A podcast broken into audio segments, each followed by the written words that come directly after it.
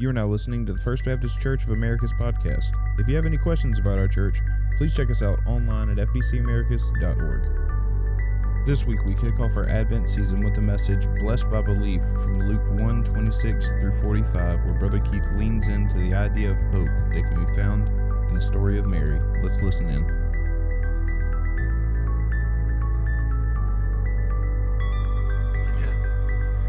I love Christmas time, and I know you do too, uh, or at least I think you do. Um, you know, I appreciate all that have um, come this week to decorate our sanctuary. You've been decorating at home. It's almost like we're getting ready for something. We are. Ashley sent me the video that uh, she used for the children's sermon this week, and I just laughed when I saw that. And I thought, um, is that appropriate for church? And I watched it again. I laughed more. I watched it a third time and I laughed more. Each time you see it, and you need to go back and watch it again because you'll see little things that they did. Did you notice the, the little sheep on his back with the four legs straight up in the air? Little things like that. But yeah, we all have our Christmas things that we like to do. I have a routine at Christmas that um, uh, a Michael W. Smith Christmas CD.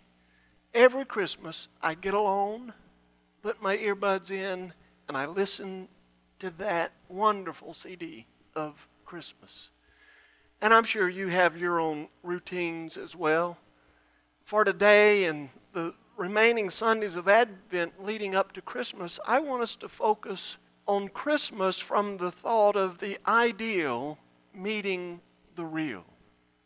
When the ideal meets the real. And what I mean by that is we all have an ideal of what Christmas ought to be and, and how it should play out.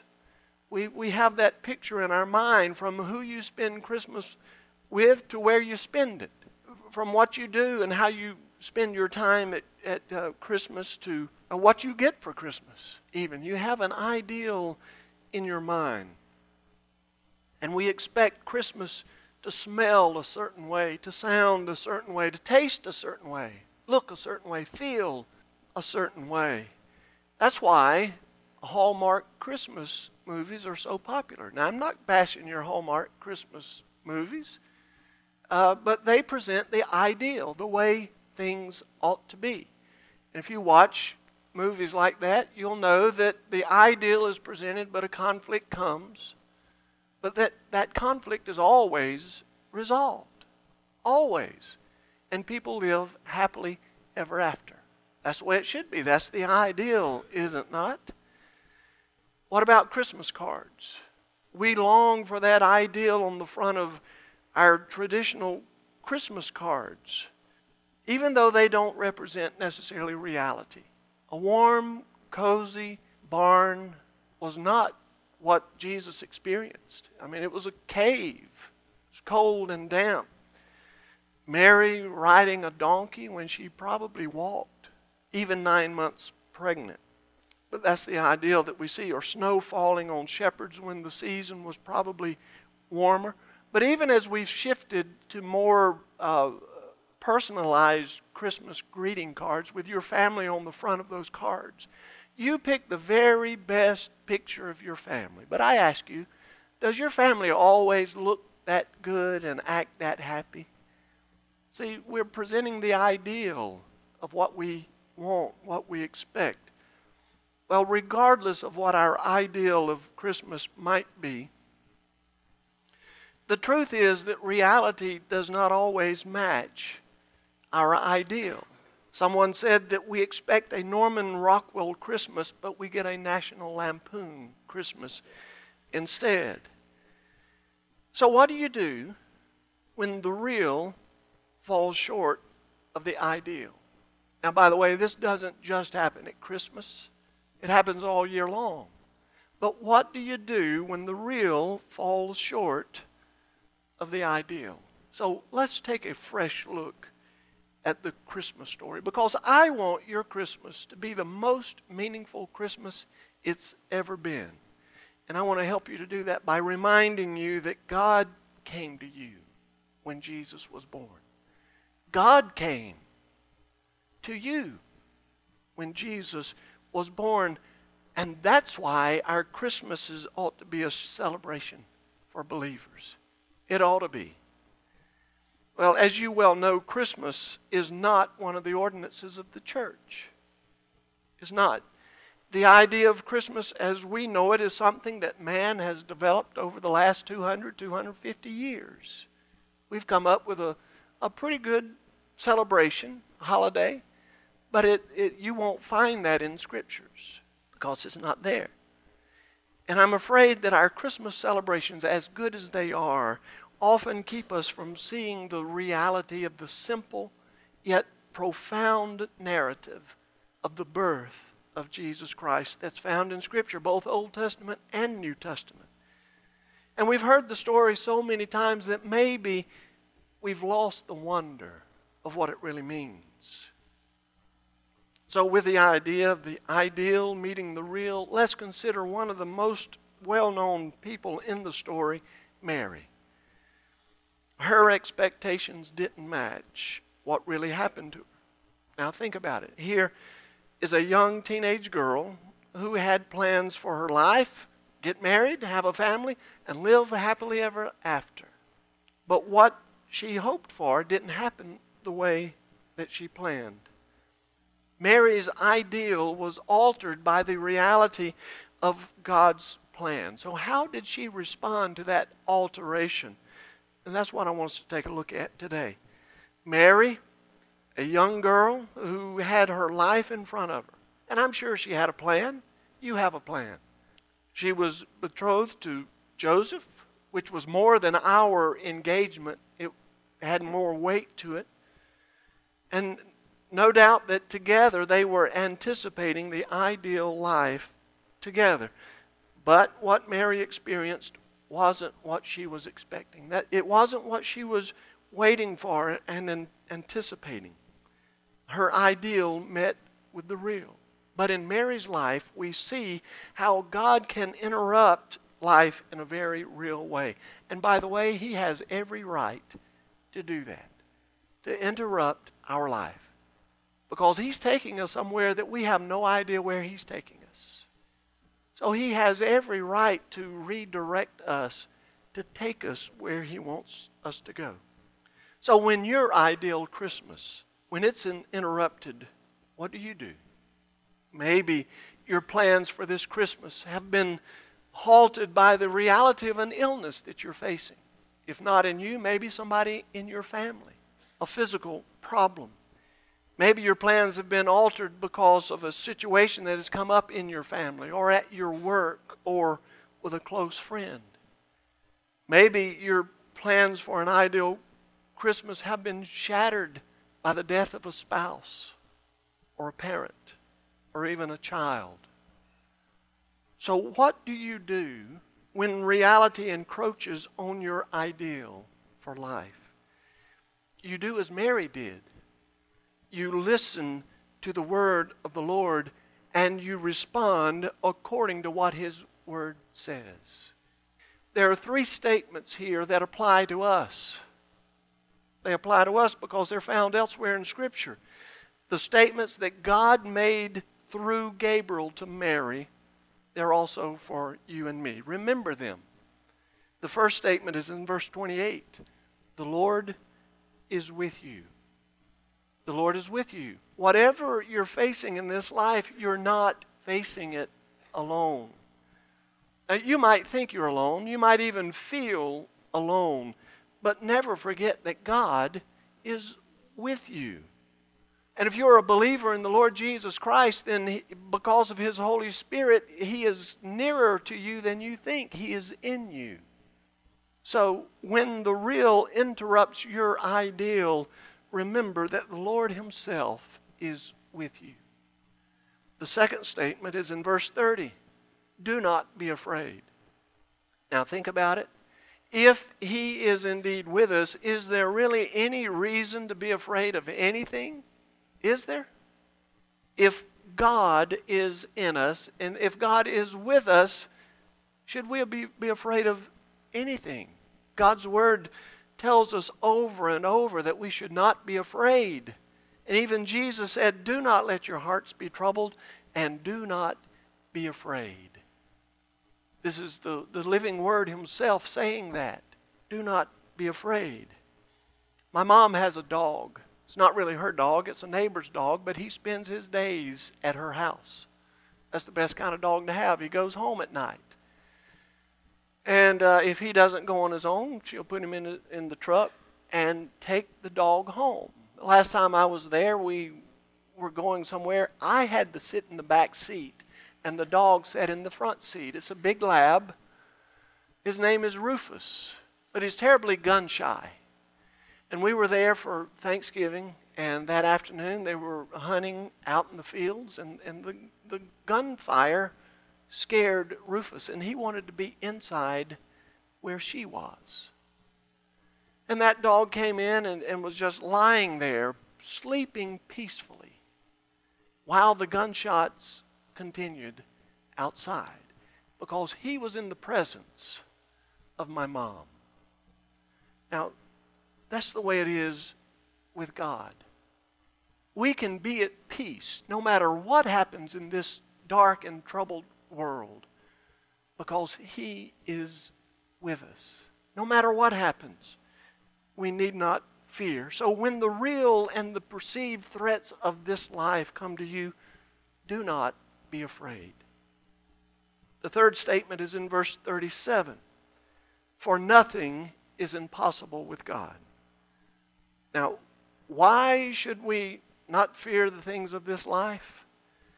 Because God is greater than anything we will ever face. He's greater than anything we will ever face. The one who creates galaxies can certainly manage your life. Don't you think? The one who speaks worlds into existence can handle you and your situation. Whether or not he changes your circumstances now, that's determined by His will, but not by His ability. When your real situation looms large over you, remember that nothing is impossible with God. Now, those statements Mary heard. She heard the word of the Lord and she believed. Maybe the most beautiful expression of trust in all the Bible is right here in Mary's response. Verse 38 she said, I am the Lord's servant. May it be to me as you have said. Now, don't miss the significance of that response. Remember, Mary was very young 14, 15 years old. She was a young teenager. She was very poor. And she was a female. Young, poor, female. So she was already very low on the social ladder in her culture. But the shame of having a child outside of marriage would have been devastating in her culture. Would have been devastating. Nazareth was a small town, so you know people would have been talking. And they would have been figuring up, uh, you know, the months. And they would have been talking about that scandal. Either Mary and Joseph had premarital union, which was taboo in that culture, or she was unfaithful to Joseph. Either way, she would have been shunned. Either way. Not only shunned by society, but shunned by her own family. And Joseph, who we know wanted to put her away privately. Would you believe her story? Think about it. An angel? A Holy Spirit? No sex? A virgin birth? Sure, Mary, sure. No. We would have been skeptical too. So, in responding the way Mary did, I am the Lord's servant. May it be to me as you have said. You know what Mary is doing? She's giving up control of her life. She knew that having a baby like this would mean the end of her. She knew exactly what it meant if she had that baby, but she said, As you will. Let it be to me as you have said. Mary is saying, I'm going to follow God even though I don't know what will happen. She's giving up control. Verse 39 says that she hurried off to Elizabeth's house, whose own life had been interrupted by God. And we read that and we think she hurried off to a house outside of town, but Mary is in Galilee, Elizabeth is in Judea. That's 80 miles away. And walking 20 miles a day, that's a four day hard journey. And here's this young teenage girl taking off for Judea to see Elizabeth. St. Mary chose to give up her will, her ideal, in order to obey the will of the Lord. She chose to put her will aside. That's what you and I are called to do if we want to follow Jesus, to give up control of our life. We're called to do that. Now, you will be scoffed at if you do that. If, if people hear you say, Oh, I'm, I'm giving up control of my life and I want the Lord to have control of me, people will laugh at you. They will scoff at you. But Mary experienced the grace of God. She believed the Word of God. Therefore, the Holy Spirit was able to use her to accomplish the will of God. Same way it happens with us. We experience God's grace we yield to His will, then the Holy Spirit can use us and our lives to touch other people. That's the way it should work in our lives. That's how it happened in Jesus' life. He gave up the ideal of heaven to come into the reality of this stinking, dark world. He gave it up. And why did he do that? he voluntarily took his hands off of his life in order to follow the Father's will. Jesus did that for you and for me. See, the fact is that in Jesus Christ, the ideal and the real come together. He is both. He is both the ideal and the real. And we sing about it every year. We may not know what we're singing, but we do sing about it in the little town of Bethlehem. The hopes and fears of all the years are what? Met in thee tonight. See, the hopes, that's what we long for. The fears, that's what we live through. But the hopes and the fears come together in Jesus Christ. He's who it's all about. The emphasis should always be on the greatness of the Son, not the greatness of the mother, the greatness of the Son. Mary is not the main character. God the Father, God the Son, and God the Holy Spirit is. He's the main character. Who initiated and orchestrated all this? God did. Verse 26 God sent Gabriel to a specific place, a specific person, a specific time, for a specific purpose. This is all God's doing. Every bit of it. Who made the plan work? God did through His Holy Spirit. Verse 35 The Holy Spirit will come upon you, and the power of the Most High will overshadow you. Now, as a young Jewish girl, Mary would have known who this angel was talking about when he was talking about the Most High and that his kingdom would last forever. She would have known he was talking about the Messiah. Redemption is the work of God the Father, God the Spirit, and God the Son. Look what he says there. He will be great and will be called the Son of the Most High. The Lord God will give him the throne of his father David, and he will reign over the house of Jacob forever. His kingdom will never end.